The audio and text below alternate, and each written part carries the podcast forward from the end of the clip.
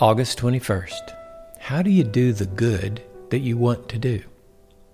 Hi, I'm Norm Wakefield. Welcome to today's Live to Love Scripture encouragement from Romans chapter 7 verse 19. Paul wrote, "For the good that I want I do not do, but I practice the very evil that I do not want."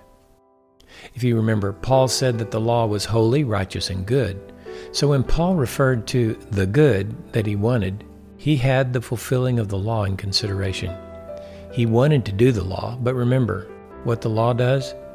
It aggravates sin, verse 5, gives him knowledge of sin, verse 7, and brings it to life in the flesh, verse 5. Repeatedly trying to keep the law in the power of the flesh will ultimately result in your practicing law breaking, the very evil you don't want to do. Peter's denial of Jesus illustrated what Paul taught here. John 13, 37 through 38. Peter said to him, Lord, why can I not follow you right now? I will lay down my life for you. Jesus answered, Will you lay down your life for me?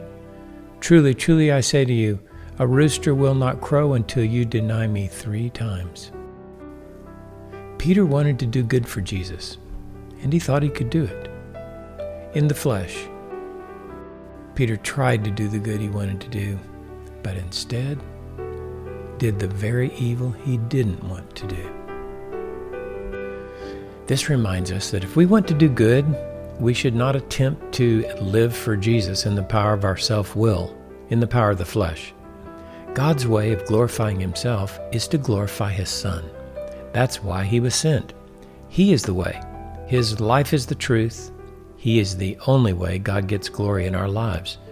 If we want to practice righteousness and not practice evil, then we should give the Holy Spirit access to all that we are and surrender ourselves to be vessels of His love. That's why we pray the Lived Love prayer. Father, thank you for another day of life to know and love you and live to love with Jesus.